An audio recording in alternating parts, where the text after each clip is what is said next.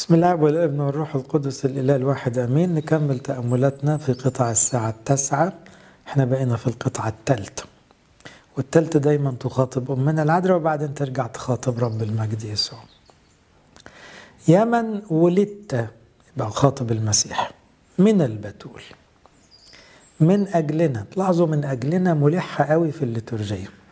لأن من أجلنا دي حاجة أساسية جدا في شرح قصة الخلاص كلها. كل اللي المسيح بيعمله من أجلنا مش بيعمل حاجة لنفسه. هو جه عشاننا واتصلب عشاننا واتجرب عشاننا وصام عشاننا وعلم عشاننا وقام عشاننا. هو كله من أجلنا ومن أجل خلاصنا. يا من ولدت من البتول العذراء من أجلنا. واحتملت الصلب أيها الصالح. يبقى إحنا بنقفز من لحظة التجسد. ولد من البتول من أجلنا ونطلع لغاية الصليب.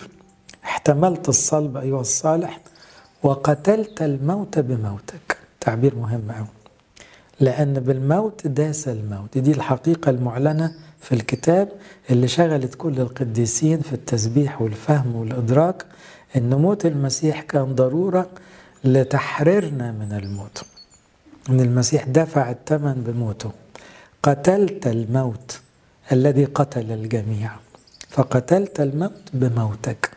فدخل المسيح للموت كأنه ينازل الموت كأنها معركة بين الحياة والموت. فغلب الموت لحسابنا.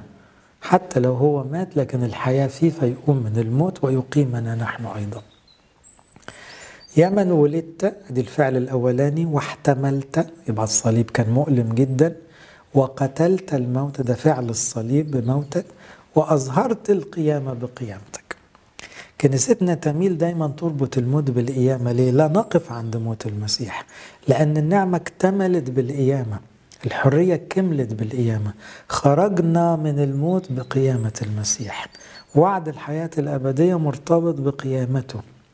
أقامنا معه وأجلسنا معه في السماويات نقول بموتك يا رب نبشر وبقيامتك وصعودك. دايما نربط كله ببعض. قتلت الموت بموتك وأظهرت القيامة بقيامتك. كلمة أظهرت دي مهمة ليه؟ لأن المسيح له المجد أعلن بظهورات كثيرة خبر قيامته وأكد على القيامة وخلى الناس تجسه وتلمسه وقعد ياكل معهم مؤكدا أنه قام حقا. لأنه على هذا الأساس هذا الإيمان تقوم الكنيسة كلها. نحن نقوم بقيامة المسيح. تأتي ساعة فيها يسمع كل من في القبور صوت ابن الله اللي غلب الموت. فيقوم الكل. الذين صنعوا الصالحات لقيامة الحياة والذين صنعوا السيئات إلى قيامة الدينونة إذا قتلت الموت بموتك وأظهرت القيامة بقيامتك. يبقى الموت وصل لك عشان بيجي لنا وبعدين القيامة طلعت منك عشان تجي لنا فإحنا زي ما مت هنموت معاك وزي ما قمت هنقوم معاك. دخلت القبر ندخل القبر ونطلع من القبر معاك برضه يا من ولدت من البتول من أجلنا واحتملت الصلب أيها الصالح وقتلت الموت بموتك وأظهرت القيامة بقيامتك. لا تعرض يا الله لا تعرض أو يعني لا تتغافل. يعني تاني فكرة أنا ما استاهلش يا رب تركز معايا لكن أنت جبلتني بإيدك أنت خلقتني بمزاجك. أنت حبتني وأنت بتعملني. لا تعرض يا الله عن الذين جبلتهم بيديك. يبقى هنا اللي بيصلي مش بيصلي لنفسه بس بيصلي لكل البشر. يا رب اللي خلقتهم بإيديك. ما تزعلش منهم استحملهم يعني اقبلهم يا رب. لا تعرض يا الله عن الذين جبلتهم بيديك. وتاني دايما نقول في اللاهوت القبطي نربط بين الجبلة أو الخلق وبين الفداء والخلاص. الذي خلقنا هو الذي يأتي بمسؤولية ليبدينا ويخلصنا ويعيدنا مرة أخرى للغرض الإلهي. لا تعرض يا الله عن الذين جبلتهم بيديك. اظهر محبتك للبشر. ساعات تتقال أظهرت محبتك للبشر. المعنيين مقبولين. بمعنى أظهرت حبك للبشر لما اتصلبت. مفيش حب أعظم من ده. ليس حب أعظم من هذا أن يضع أحد نفسه لأجل أحبائه اظهر هذا الحب دائما في خلاصنا اليومي في تحريرنا من خطايانا في الغفران اليوم اللي بنطلبه وإحنا بنغلط في التعلق بالأبدية. كملها يعني يا رب. كملها علينا بنعمتك اظهر محبتك للبشر أيها الصالح. اقبل من والدتك شفاعة من أجلنا. يبقى هنا رحنا تاني لأمنا العذراء وقلنا لها إيه؟ اشفعي فينا. أمنا العذراء بتصلي لنا اقبل شفاعتها إن كان إحنا ملناش دالة ولا حجة ولا معذرة مكسوفين. طب العذراء غالية عليك واستحملت كتير قوي معاك. وأنت وعدتها يعني إنك يعني ليها دالة عندك. طب اقبل من والدتك شفاعة من أجلنا. نجي مخلص شعبا متواضعا. إحنا هنا بنتكلم بلسان الكنيسة كلها. تلاحظوا كل القطع تنطق بلغة الكنيسة مش بلغة المفرد. نجي نجينا خلصنا. فتلاحظوا الميل أكتر إلى اللغة الجماعية تأكيدا على العضوية. إحنا جوه جسد واحد ومش عاوزين نروح السماء لوحدنا. عاوزين الكل يبقى مع بعضي في الأبدية اظهر محبتك للبشر أيها الصالح اقبل من والدتك شفاعة من أجلنا. نجي يا مخلص. شعبا متواضعا. يعني أنت خلصتنا من الهم التقيل من الموت والشيطان. كملها علينا ودخلنا السماء. شعبا متواضعا. يعني إحنا غلابة. إحنا يا رب ناس بسطة على قدنا. متواضعا هنا إحنا مش بنمدح نفسنا. إحنا متواضعين بمعنى مذلولين. إحنا تحت الآلام تحت التجارب. بنغلط كتير. لسه يعني ما نستاهلش النعمة. فنجي يا مخلص شعبا متواضعا لا تتركنا للانقضاء. يعني لو زعلت من كثرة خطايانا ما تسيبناش.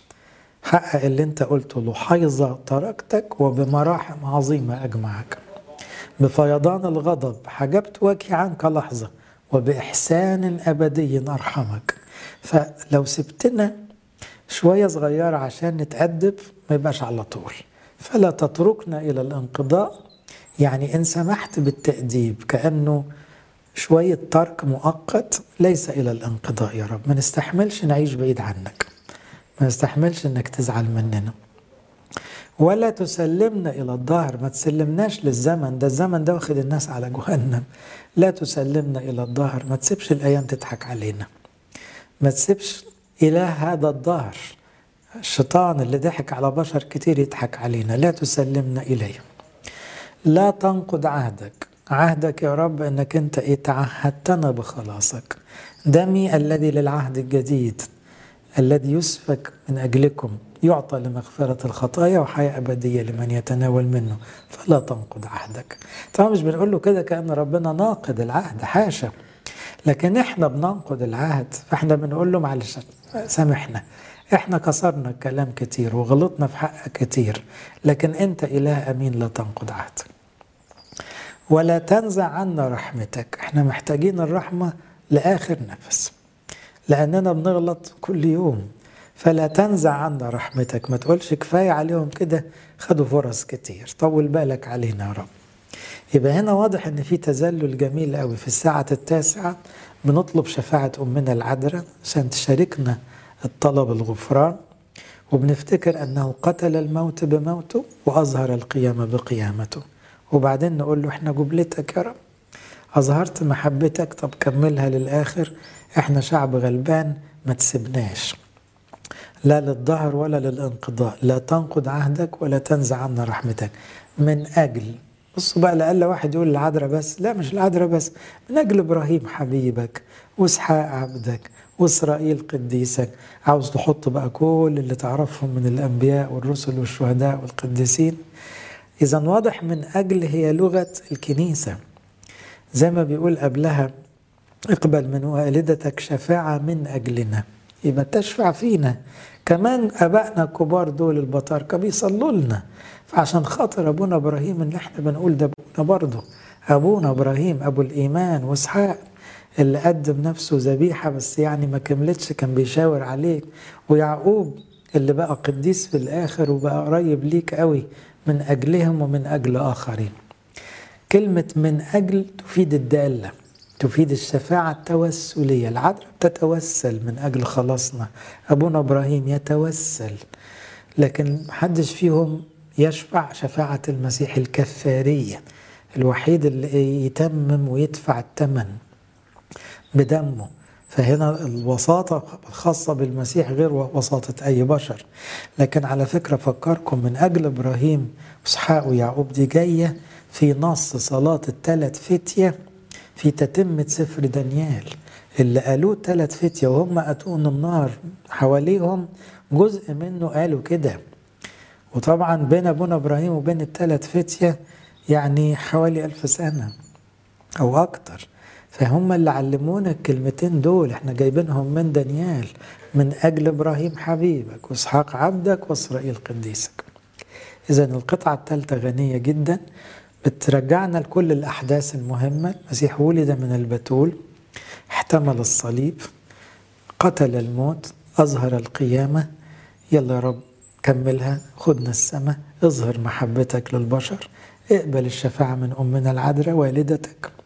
نجي الشعب الغلبان لا تتركنا للانقضاء عشان خاطر إبراهيم وإسحاق ويعقوب.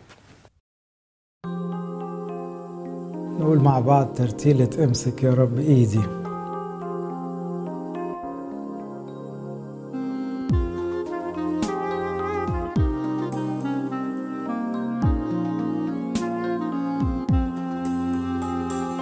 امسك يا رب إيدي.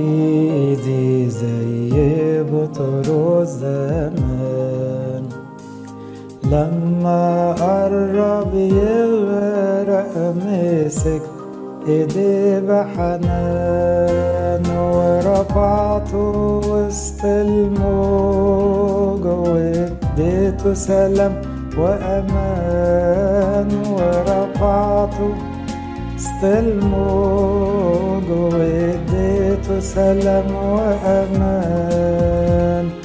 وأنا زيه يا ربي امسك ايدي كمان. وأنا زيه يا ربي امسك ايدي كمان. موج عليا عمالي خطف قلبي مني والريح يا رب شديدة وخايف نفسي تخني. والمركب طالع نازل وصخور بتحطمني. والمركب طالع نازل وصخور بتحطمني. كل الموج يهرى وفي صدرك احضني كل الموج يهدى وفي صدرك احضني ادخل يا رب سفينتي واملك حياتي تمام. واطرد مني الخوف داوي. كل الألام واسكن جوا قلبي. واملأه بالسلام واسكن جوا قلبي. واملأه بالسلام. أبدا ما تسيبني لوحدي أمشي وسط الأيام. أبدا ما تسيبني لوحدي أمشي وسط الأيام. إيماني يا رب ضعيف شددني في الإيمان. وإن يوم أنا شكيت فيك أو في أي مكان. ده أنت يا رب أبويا قلبك كله حنان. ده أنت يا رب أبويا قلبك كله حنان. رجعني تاني أعيش طول الزمان رجعني تاني ليك. أعيش طول الزمان وفي الأبدية يا ربي أتمنى أكون معاك. جهز لي هناك مكان علشان أكون وياك مهما كانت ضعفاتي مالي يا رب سواك مهما كانت ضعفاتي مالي يا رب سواك. أنت تستر عليا وتفرحني برؤياك. انت تستر عليا وتفرحني برؤياك بسم الله والابن والروح القدس الإله الواحد آمين. نكمل سلسلة الدفاعيات في العهد القديم وأحد المواضيع الشائكة هي نظام أو قانون العقوبات اللي جاي في العهد القديم. وده طبعا صعب قوي نعرضه في لقاء واحد. لكن هاخد مقتطفات من بعض العقوبات اللي الناس بتشوفها مبالغ فيها قوي أو قاسية أو يعني متعنتة أو متعصبة أيا كانت التهم اللي بتيجي في كلمة الله.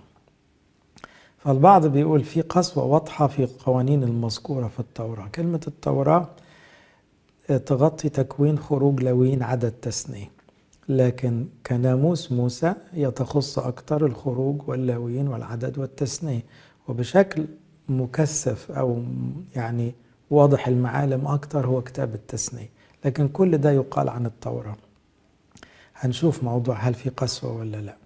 لماذا تبدو القوانين الوضعية من البشر أرحم من القوانين الإلهية في العهد القديم؟ يعني بيعتبروا أن بعض القوانين اللي موجودة في العالم هي أرحم وأخف من القوانين أو الأحكام اللي جاية في العهد القديم. هل كانت هناك تساهلات أو محاباة في تطبيق القوانين؟ يعني ناس وناس يعني أو بلد وبلد شعب وشعب سبط وسبط كهنة وباقيين هنشوفها برضو هديكم مثل من بعض هذه القوانين اللي في اعتراض عليها صريح. مثلا في لوين عشرين يقول كل إنسان سب أباه أو أمه فإنه يقتل. قد سب أباه أو أمه دمه عليه. وإذا زنى رجل مع امرأة فإذا زنى مع امرأة قريبه فإنه يقتل. الزاني والزانية. وإذا اضطجع رجل مع امرأة أبيه فقد كشف عورة أبيه إنهما يقتلان كلاهما. دمهما عليهما. البعض بيقول يعني سب الوالدين قد الزنا قد زنا المحارم امرأة الأب.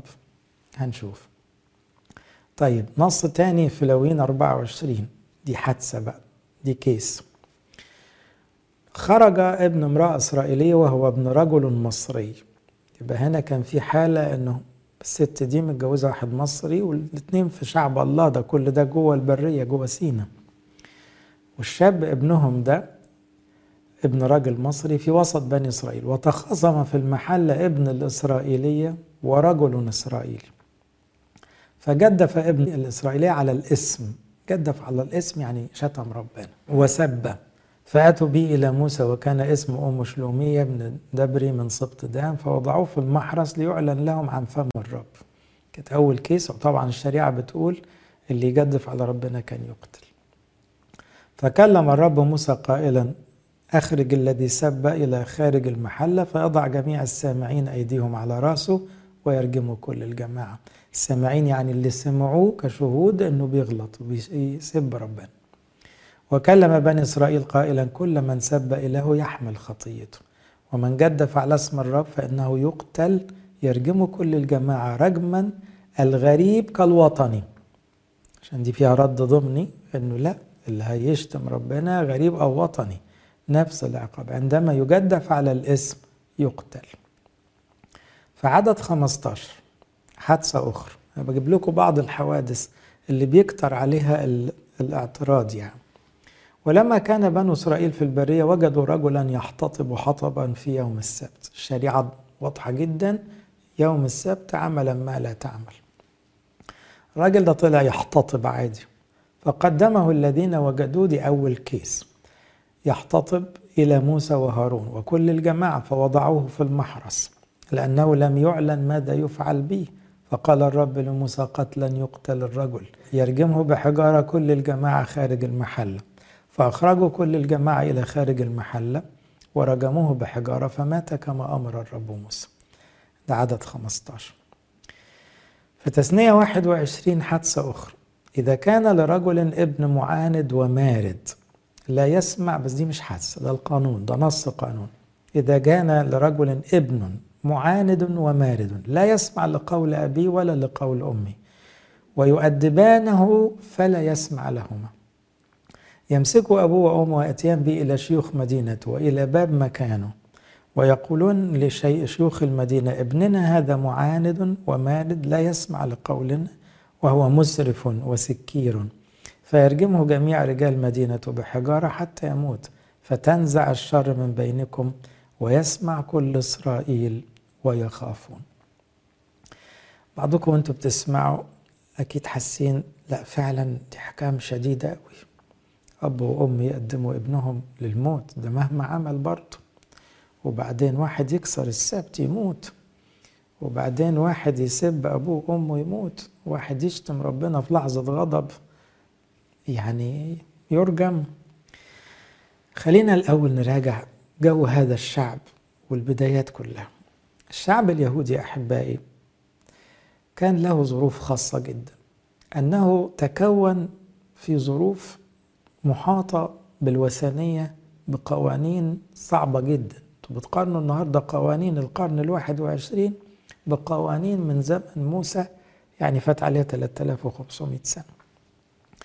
فطبعا المقارنة هنا ظالمة. يعني على الأقل قارن القوانين اليهودية بقوانين الشعوب اللي حواليها. هتلاقي طبعا أرقى جدا قوانين اليهودية. ومع هذا البعض يقول مش ده كلام ربنا. أيوة كلام ربنا بس ما هو ربنا لما بيتكلم مع جيل بيبقى باصص لهذا الجيل. والمسيح أشار أن هذه القوانين لن تكن كاملة لأن الشعب لم يكن يحتمل. زي كلمة بسبب قسوة قلبكم يبقى واضح أن في جزء كبير من القوانين تعاملا مع وضع سيء جدا نطلع بهم درجة. كان ما يقدرش يقول للشعب ده حبوا أعدائكم.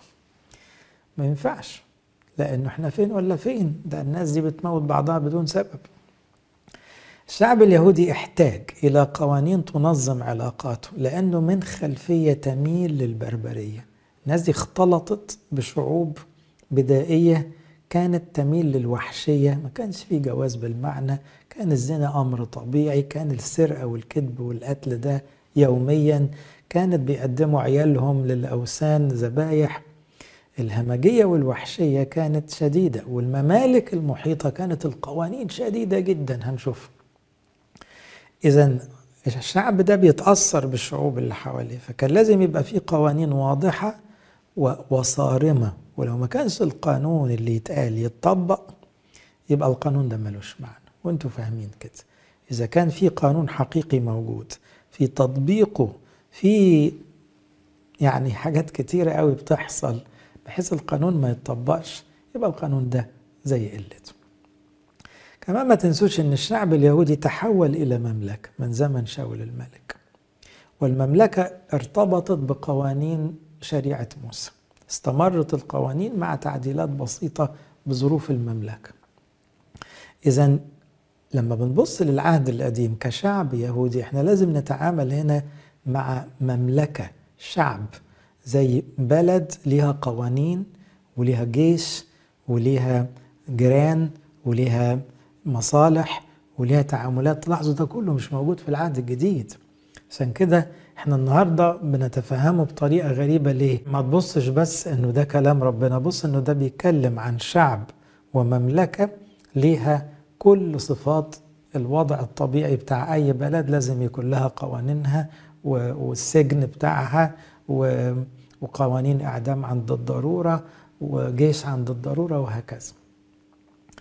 كمان العهد الجديد طلعنا بره ده كله لأن المسيح ما جاش يدينا بلد ولا ارض ولا مملكة في الدنيا ولا جيش. العهد القديم كان فيه مملكة كان في كنعان أرض اليهود وبعدين مملكة إسرائيل وطبعا كل ده انهار مع نهاية العهد القديم. العهد الجديد السماء ملكوت السماء والعهد الجديد بيتعامل مع الشخص نفسه إنه يبقى تشبه بالمسيح ويبقى مثالي في كل شيء. فالعهد الجديد طلع بينا فوق القوانين اللي قبل كده. هل معنى كده ربنا غير كلامه؟ لا لم آتي لأنقض بل لأكمل. هو زود على الكلام زي ما هنشوف. العقوبات الموجودة في القوانين الوضعية للأمم المحيطة كانت أكثر قسوة وتشددا. في قوانين لما تدرسوا طبعا الموضوع ضخم في الدراسة لكن في قوانين حمورابي مثلا كانت معروفة ومشهورة وموجودة في المخطوطات تزيد عن 1500 سنة أو 1200 في بعض المؤرخين قوانين الحسيين وجدت ودي برضو في زمن مقارب قوي لشعب موسى قوانين الفراعنة. الحقيقة لما تدرسوا القوانين المتعارف عليه للشعوب المحيطة بشعب إسرائيل أو بزمن نزول شريعة موسى تلاقوا مثلا إنه مع أي سرعة في قطع يد أو في إعدام أي سرقه حتى لو سرق معزه وأنه كان مثلا اللي يسرق يجلد من 100 ل 200 جلده فكان الغالبية بيموتوا مع الجلد. ده ده المتعارف عليه. وكان قطع يعني يقطع ودن يقطع مناخير يقطع مش عارف غير الرقبة طبعا. ده كان العادي بتاع أي غلطة في القانون. يعني ده كان أسلوب القوانين الردعية في كل الشعوب المحيطة. فكانت يعني الناس بتموت بسهولة قوي مشوهين أغلب الوقت. فهنا تعالوا نبص مثلا على المقابل للسرقه في خروج 22 يقول إذا سرق إنسان ثورا أو شاء على افتراض إن هم كلهم عارفين لا تسرق لا تسرق دي الوصايا العشر. طب في حالة واحد كسر الوصية دي. إذا سرق إنسان ثورا أو شاة فذبحه ذبح الشاة مش ذبح الإنسان أو باعه. يعوض عن الطور بخمس تيران وعن الشاة بأربعة من الغنم. إن وجد السارق وهو ينقب فضرب ومات ليس له دم. يعني واحد وهو بيسرق مسكه في خناقه فمات لا ودي لغاية النهاردة مقبولة في أغلب القوانين العرفية. لكن إن أشرقت عليه الشمس فله دم يعني واحد راح يموته تاني يوم لا يبقى هنا ده قتل مع سبق الإصرار يعني. إنه يعوض إن لم يكن له يباع بسرقته. يعني لو مش عارف يعوض بخمس تيران ولا أربع خرفان يبقى هيتباع بالسرقة بتاعته لأنه السرقة دي لازم ليها رد. إن وجدت السرقة في يده يعني الطور اللي سرقه لسه عايش. كانت ثورا كانت أم حمارا أم شاء يعوض باثنين قولوا لي إيه رأيكم؟ مش حاسين إنه ده مقابلة بأن أي سارق بأي درجة يتقطع إيده أو يعدم أو يجلد 200 جلدة؟ ده هنا هيعوض باثنين لو لسه السرقة عنده أو بخمسة لو كان ذبحها أو يعني هيموت لو دخلوا بقى بيمسكوه وبيضربوا وكلام زي كده ده ممكن ما يبقالوش فدية. ناخد نص تاني في تثنية 25 إذا كانت خصومة بين ناس وتقدموا إلى القضاء ليقضي القضاء بينهم إذا في نظام قضائي. الحكاية مش كل واحد بينفذ القانون لا. في قضاء وفي أحكام والقانون له الناس بتوعه. فليبرروا البار ويحكموا على المذنب. طبعا قاعدة العدل والقضاء. إن كان المذنب يستوجب الضرب يطرحه القاضي ويجلدونه أمامه يبقى القاضي مشرف على تنفيذ الحكم. على قدر ذنبه بالعدد أربعين يجلده ولا يزيد. يعني أقصى جلد أربعين جلد. وده اللي وقع المسيح بس ده قانون روماني. لئلا إذا زاد في جلدي على هذه ضربات كثيرة يحتقر أخوك في عينيك. ما تضرب عمال على بطال بدون أي عدد. كده ده ما بقاش بني آدم. بصوا المعنى هنا. معناه أن القوانين الموسوية كانت تحترم الإنسانية لأنه بيقول له لئلا يحتقر. طب ما ده أخوك المذنب. أه بس لا يحتقر في عينيك. له كرامة كإنسان. حتى لو متهم. حتى لو غلطان. بعدها على طول بيقول آية خدها بولس الرسول عشان تعرفوا أن القوانين دي كانت تحمل جانب إنساني وبالنسبة لجيلهم 1500 سنة قبل المسيح ده كان جانب راقي جدا. لا تكم الثورة في دراسته. يعني الطور اللي بيدرس الحقل ما تكمموش سيبه ياكل من الحقل. وعشان كده القديس بولس قال لعل الله تهم الثيران ولا ده كمان مكتوب لينا أن اللي بيخدموا الإنجيل يبقى بيأكلوا من الإنجيل. يعني إيه؟ ما يبقاش واحد شغال في حقل الخدمة وكمان مش لاقي لقمة ياكلها. ده الطور اللي بيشتغل في الحقل بيلاقي اللقمة اللي ياكلها. طيب. هل يستحق السب أو كسر السبت أو التجديف؟ السب سب الوالدين أو التجديف يعني سب ربنا له المجد. هل تستحق هذه الأمور الإعدام؟ لأنه هنا كان في إعدام. هنا بصوا الكلام المسيح. قبل ما أقول العهد القديم شكله أنا عاوز أروح بس للمسيح في أحكامه لأن البعض بيفتكر المسيح ما حطش أحكام. فمتى خمسة؟ الموعظة على الجبل يقول قد سمعتم أنه قيل للقدماء لا تقتل ومن قتل يكون مستوجب الحكم. مستوجب الحكم للقاتل. تعال نشوف مستوى الحكم في لغة المسيح بقى. أما أنا فأقول لكم أن كل من يغضب على أخيه باطلا يكون مستوجب الحكم. ده ده المقابل للقتل. إذا لو أنت هتبص بقى على شريعة العهد الجديد هتلاقي أن الأحكام أعلى. لأن هنا اللي بيغضب وبالتالي السب الغضب بما فيه من سب يعني ده يستوجب حكم القتل. من قال لأخيه رقى رقى يعني استقل بيحتقره يكون مستوجب المجمع يعني لازم يتحكم عليه. من قال يا أحمق يعني في سب صريح في كلمة شتيمة. يكون مستوجب نار جهنم. يبقى واضح إن الأحكام في العهد الجديد ما عندناش قضاة عهد جديد ما عندناش بمعنى الكنيسة عندها محكمة خاصة بيها مش بالمعنى ده. لأن مفيش دولة مفيش مملكة مفيش قوانين أرضية إنما في المقابل ده يستوجب إيه؟ نار جهنم. إذا الحقيقة قبل ما نجاوب السؤال تعالوا نشوف ربنا يسوع رفع مستوى الأخلاق بحيث إن الغلطة اللي كانت تتبلع عهد قديم ما تتبلعش عهد جديد. يبقى واضح إن اللي بيعترضوا عن الأحكام طب تعالى شوف ده ربنا هنا في جهنم قصاد السب والشتائم فإن قدمت قربانك هنا بقى في مجال للتوبة في مجال للسبيحة في مجال للغفران.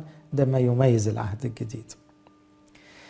أما عن سب الوالدين أو احتقار الوالدين بالذات لأن القصة دي تبدو في حكمها مبالغ لأن إحنا برضو بنقراها من قرن 21 حقوق الإنسان بقى. لكن سب الوالدين أو احتقارهم كان بداية الوثنية. فلما تفهموا إن دي بداية الوثنية لأن كان إكرام الوالدين ده حاجة مهمة جدا ده في الوصايا العشر. وكان ده إشارة للتقوى ككل.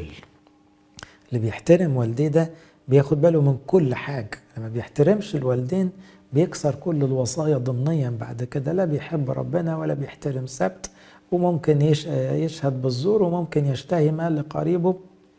فكانت دي علامة عموما. فهنا اربطوها دايما بالوثنية والوثنية كانت واضحة جدا إن اللي هيعبد وثن لازم يفصل عن شعب الله يعني يستحق الموت آه، عشان ما يبقاش تبع شعب الله. أما عن كسر السبت السبت كان علامة العهد بين ربنا وبين شعبه. دي علامة زي إنكار المسيح دلوقتي. تخيلين صعوبتها؟ فكسر السبت عند الفكر اليهودي وهو العلامة. عشان كده لما تتعاملوا مع يهود في الزمن ده تلاحظوا إن وصية السبت شغلاهم جدا. أنا مرة اتفرجت على لقاء بين رباي يهودي بيتسأل عن نقلب الأكل يوم السبت قال لا طبعا. متخيلين إحنا بنتكلم في إيه؟ لأنه السبت بالنسبة لهم له كرامة غريبة جدا لأنه ده علامة العهد ده علامة هذا الشعب إن ده شعب الله بأمارة السبت. ومكرر تكرار اذكر يوم السبت لتقدسه عملا ما لا تعمل. لو ربنا فوت في دي الحقيقة العهد كله انهار. وده اللي حصل إن هم ياما كسروا السبت. خلي بالكم إن كسر السبت وصل إنه بقى شائع جدا. الحالة الأولى في زمن موسى موسى نفسه صدرها ربنا قال له اعمل إيه؟ قال له ما نفذ القانون. ورجم هذا الشخص اللي احتطب في يوم السبت. لكن لما نقرأ تاريخ الشعب اليهودي مثلا نحامية نحامية رجع عبادة الله ورجع احترام السبت. في وقت كان كل الناس بطلت حكاية السبت. طب ما كانوش بيقتلوا. إذا خلي بالكم بلاش نبص لها إنه دي حالة هي حالة نفذت حرفا لأنها الحالة الأولى ما ينفعش التساهل فيها. عارفين زي إيه؟ زي قصة حنانيا وسفيرة. هو كل كذب بنموت عليه وعلى طول. هل كل يعني رياء ما كان فيها رياء. عاوزين يبانوا إن هم يعني عاملين خير كتير وبياعين الأرض. هل ده؟ إحنا طب إحنا كلنا كنا متنا مش كده؟ لكن لأنها الحالة الأولى وربنا عاوز يخلي الناس تخاف. فحصل كده. عشان كده في نص آه، إعدام هذا الشخص اللي كسر السبت قال لأن الشعب كله خاف. فما سمعناش في زمن موسى إن الناس بتكسر السبت. أديكم مثل تاني. كلم الرب موسى قائلا أنت تكلم بني إسرائيل قائلا ثبوتي تحفظونها لأنه علامة بيني وبينكم في أجيالكم. يبقى لو كسرت الثبوت كسرت العلاقة كلها. لتعلموا أني أنا الرب الذي يقدسكم. فتحفظون السبت لأنه مقدس لكم. من دنسه يقتل قتلا. ده من الخروج الكلام ده يعني من بداية المسيرة الكلام ده واضح جدا عند اليهود. وبيتعاد بقى تاني في الأصفار الأخرى اللاويين والتثنية. إن كل من صنع فيه عملا تقطع تلك النفس من بين شعبها. ستة أيام يصنع العمل. أما اليوم السابع ففيه سبت عطلة مقدس للرب. كل من صنع عملا في يوم السبت يقتل قتلا. ده أكتر عقاب أو قانون مكرر في التوراة لارتباطه بالعهد.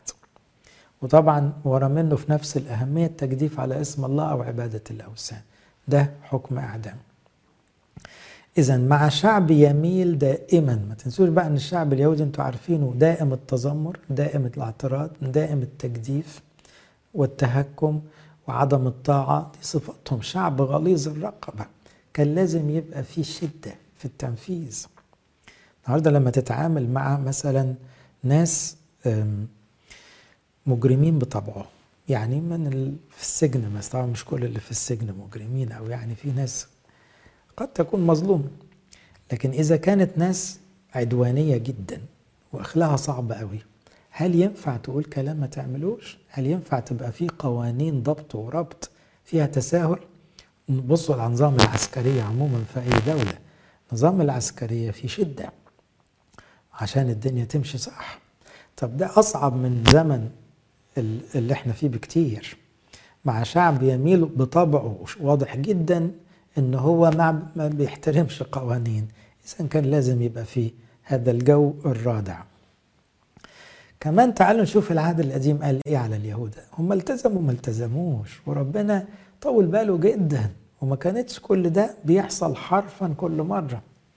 أما من جهة إسرائيل فيقول طول النهار بسطت يدي إلى شعب معاند ومقاوم. فكان بيباد بالجملة بعد فترة زوغان وكسر الوصايا فترة طويلة قوي تيجي اللعنات بقى. تلاقي الأرض ما بتطلعش تلاقي إيه؟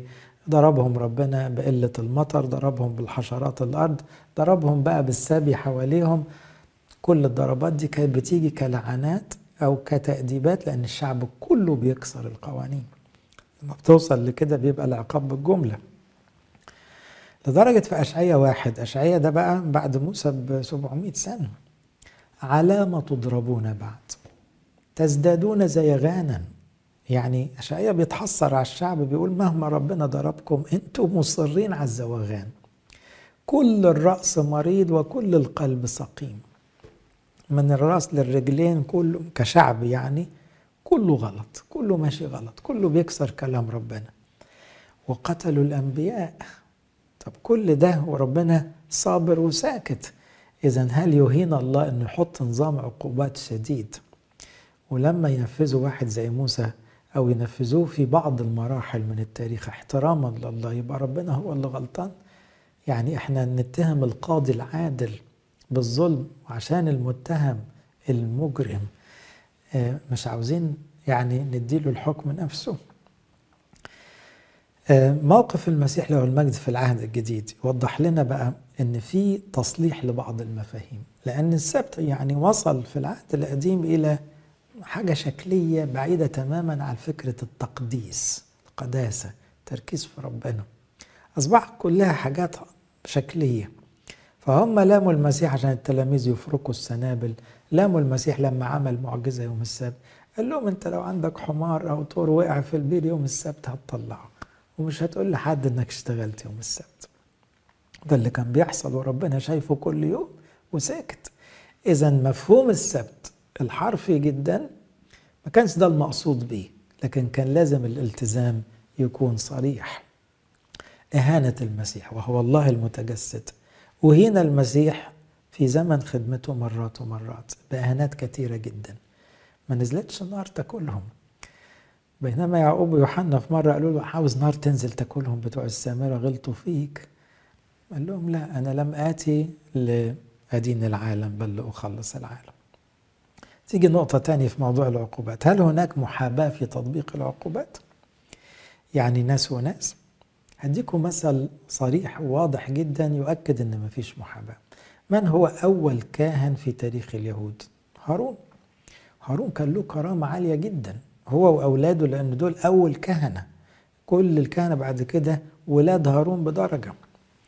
أول اتنين كهنة من بعد هارون ولاد هارون الكبار خدوا عقاب شديد جدا. في لوين عشرة؟ أخذ ابن هارون ناداب وأبيه كل منهم دول كان شافوا المسيح بعينيهم. لو رحتوا لسفر الخروج هتلاقوا أن الناس دي خدهم هارون وخدهم حور وخد سبعين شيخ كان منهم. ناداب وأبيه وطلعوا على الجبل وشافوا المجد الإلهي زي ما موجود في رؤية واحد. موصوف في سفر الخروج. الناس دول كل منهما مجمرته جعل فيهما نارا. نار دي غريبة أقول لكم ليه. وضع عليها بخورا وقرب أمام الرب نارا غريبة. لم يأمرهما بها. خرجت نار من عند الرب وأكلتهما. فمات أمام الرب. فقال موسى لهارون هذا ما تكلم به الرب موسى ده عمهم على طول. ربنا بيقول في القريبين مني أتقدس وأمام جميع الشعب أتمجد فصمت هارون لأنه كان عارف إن هم غلطانين. هي الغلط كان فين بالظبط؟ يبان في نفس الإصحاح بعدها بكذا آية. كلم الرب هارون قائلا خمرا ومسكرا لا تشرب أنت وبنوك معك. عند دخولكم إلى خيمة الاجتماع. يبقى ناداب وأبيه كانوا دخلوا سكرانين. وعاوزين يقدموا مجمرة وجابوا بخور غريب أو نار غريبة فطبعا ده استهانة بالذبيحة. هل هنا محاباة؟ مش دول ولاد أخو موسى ولاد هارون نفسه؟ فقال لكي لا تموتوا فرضا دهريا في أجيالكم. أديكم مثل تاني. الراجل اللي اسمه عزة اللي كان بيخدم التابوت في وقت قبل ما يدخل التابوت بقى إيه ويتسكن في صهيون وزمن داود داود وكل بيت إسرائيل يلعبون أمام الرب بكل يلعبون دي يعني يعزفون. بأنواع الآلات وخشب الصر وبالعيدان والرباب والدفوف والجنوك والصنوج. مد عزة يده إلى تابوت الله وأمسكه. لما تقرأ ممنوع منعا باتا حد يلمس التابوت. ولا يحمله إلا الكهنة وما يلمسوهوش بيشيلوه على عيدان ذهب. ماسكة في الأساور بتاعة التابوت لكن التابوت نفسه ما يتمسكش. قوانين كده.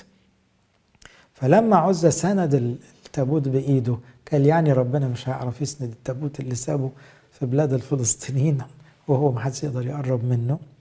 حمى غضب الرب على عزة وضربه الله هناك لأجل غفله فمات. البعض بيعتبر إيه ده القسوة دي؟ في كسر صريح لوصية صريحة في في استهانة. والاستهانة لو فوتنا فيها بتكر بتكر بتلاقي الناس وصلت في زمن مثلا عالي الكاهن إن في زنا جوه الهيكل من ولاد عالي. وبعد كده جه تأديب شديد جدا وعقاب شديد وماتوا ولاد عالي ومات عالي نفسه. في تثنية ثلاثة أنا بتكلم دلوقتي في نقطة المحاباة. هل ممكن ربنا عاوزة ده كان واحد من اللاويين أو خدام الهيكل عموما؟ تضرعت إلى الرب في ذلك الوقت في تثنية ثلاثة ده موسى. بيكشف لنا سر ما كانش واضح في بقية الكتب التوراة. إنه موسى تضرع لربنا قال له نفسي أشوف كنعان. خلاص سامحني بقى. على العملة بتاعت الصخرة والضرب مرتين. يا سيد الرب أنت ابتدأت تري عبدك عظمتك ويدك الشديدة. أي إله في السماء وعلى الأرض يعمل كأعمالك وكبروتك دعني أعبر وأرى الأرض الجيدة التي في عبر الأردن. لأن هي الرحلة كلها كانت رايحة على الأردن فبقى لنا 40 سنة إحنا في سنة 40 دلوقتي. هذا الجبل الجيد ولبنان خليني أشوف اللي أنت واعد بيه شعبك. لكن الرب غضب علي بسببكم ولم يسمع لي بل قال لي الرب كفاك لا تعد تكلمني أيضا في هذا الأمر. ما فيش تراجع. أنا قلت مش هتدخل كنعان. طب ده موسى يا رب. ده أغلى واحد عندك في الزمن ده. ده حبيبك معلش الغلطة دي أنا قلت ما هم صغروني قدام الناس واحتقروني. إذا أحبائي اللي بيبصوا على العقابات أو العقوبات بيبصوا لها ساعات مقارنة بهذا الزمن مش قادرين يتش... يعني يتخيلوا ظروف الشعب والعالم ساعتها كان شكله إيه. ربنا كان بيحمي شعبه من بلاوي الشياطين اللي حواليهم اللي بي... بيستبيحوا كل شيء رديء وفي الآخر بيموتوا بعض ويقطعوا بعض كل يوم. فكانت القوانين لضبط سلوك هذا الشعب اللي ما لا يميل للانضباط بأي درجة. مثلا داود حين تخاذل في تنفيذ بعض القوانين. داود ده حبيب ربنا. وداود نفسه غلط لكنه تاب لكن أحد أخطائه أنه خاف ينفذ قانون أنه اللي يموت واحد بره الحرب لازم يموت. كان عنده رئيس جيشه يؤاب ويؤاب كان شخصية قوية. داود بيعمل له مليون حساب. يؤاب قتل اتنين بره الحرب واتنين مهمين ابنير وعماسة غيرة منهم فخلص منهم عشان ما ياخدوش مطرحه فداود ما قدرش عليه. فطبعا داود كان حاسس بذنب لغاية وهو بيموت. فقال لسليمان ابنه أنا غلط نفذ كلام ربنا الراجل ده ما ينفعش يموت موتة عادية. كان لازم يموت لأنه قتل اتنين أحسن منه وقتلهم بره الحرب. والشريعة بتقول اللي قتل لابد أن يقتل نفسا بنفس عينا بعين سن بسن يد بيد. فنفس بنفس يعني إيه؟ أنت قتلت نفس يبقى لازم نفسك بداله.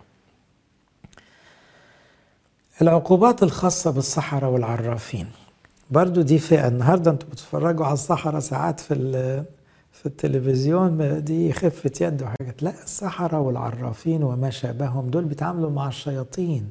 دي عبادات وثنية موجودة.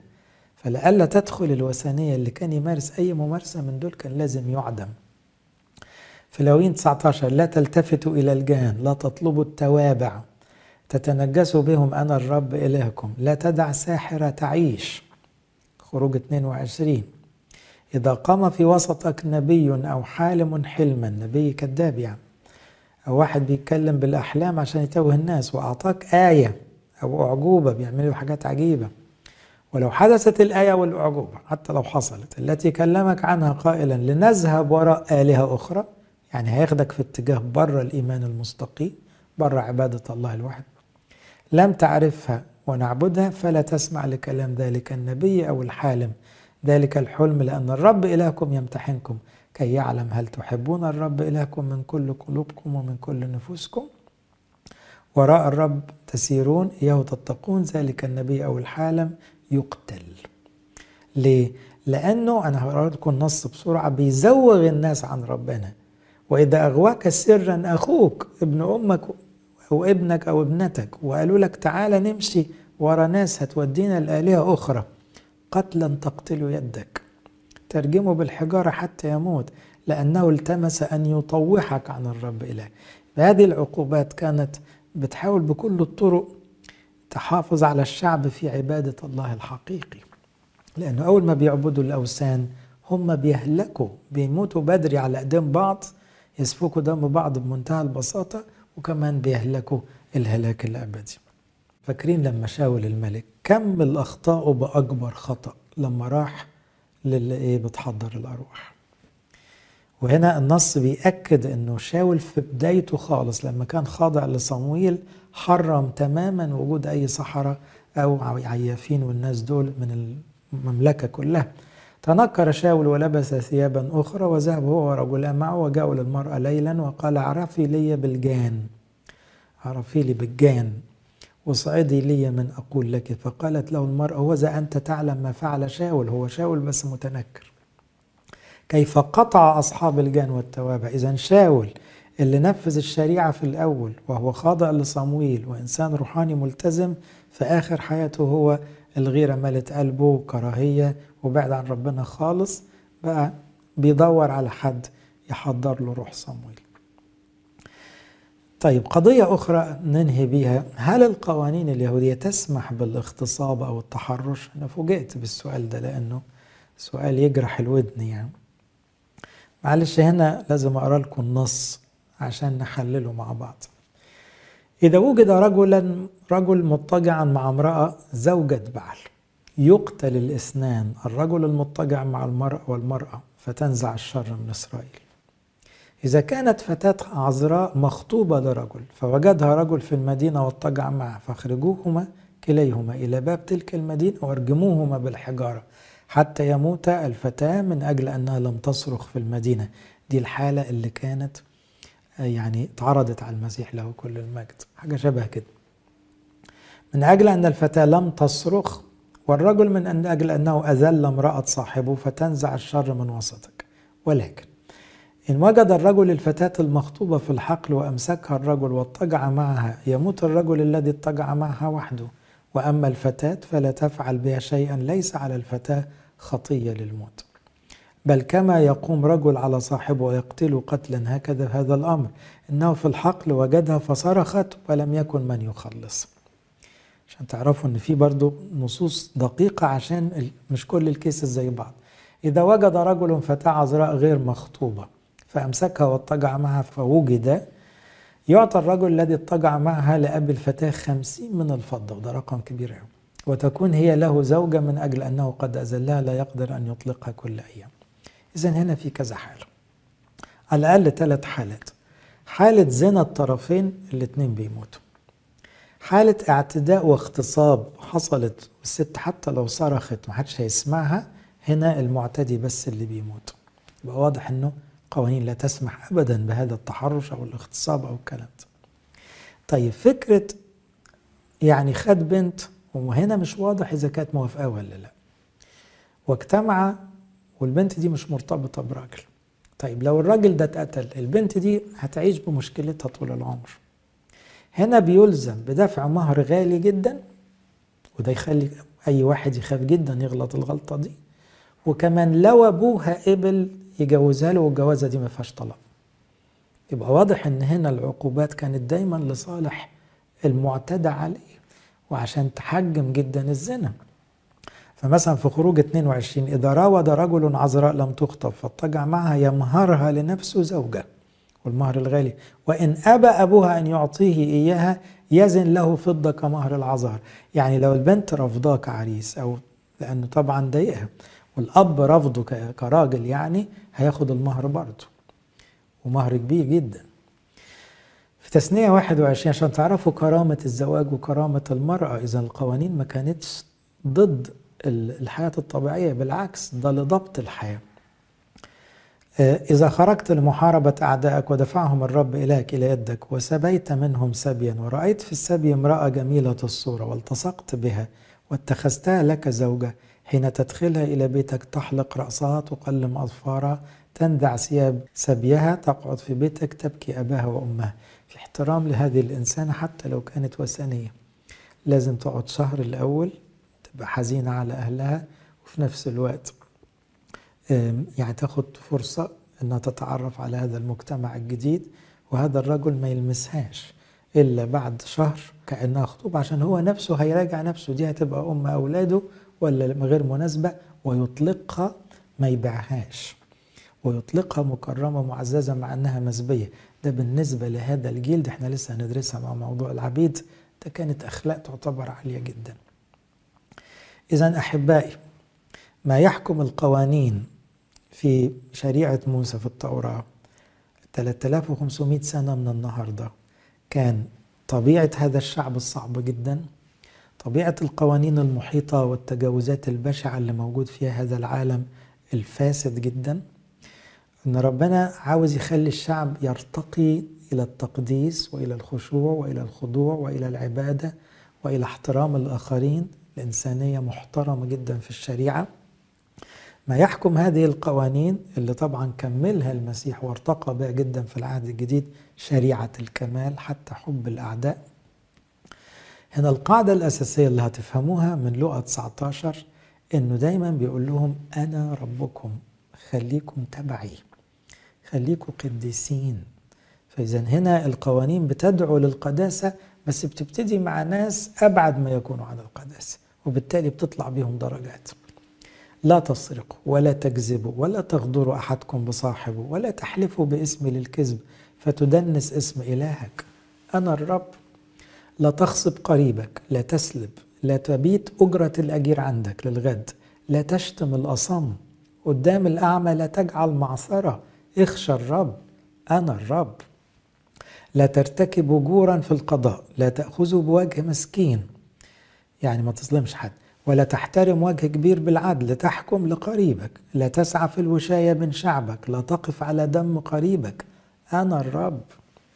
لا تبغض أخاك في قلبك إنذارا تنذر صاحبك ولا تحمل لأجله خطية ما تكشلش كراهية أبدا.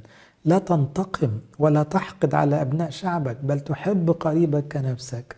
أنا الرب. ليه بيحط أنا الرب كل شوية؟ أنا الإله الحقيقي. ما تبقوش زي بقية الشعوب. أنتوا حاجة تانية. ولما تقروا النص ده تلاقوه أخلاق عالية جدا. إذا ما, ما نركزش بس في العقوبات نشوف المطلوب إيه. يعني إيه؟ زي ما تقولوا الوصايا العشر هي الأساسية لكن بقى شرحها اللي جاي في التوراة بالتفصيل يؤكد سمو هذا الشعب بالنسبة للشعوب وغرض ربنا أنه يرتقي عشان هيقابل المسيح بعد سنين طويلة ويصل إلى الحياة السماوية. لإلهنا كل مجد وكرامة إلى الأبد. آمين.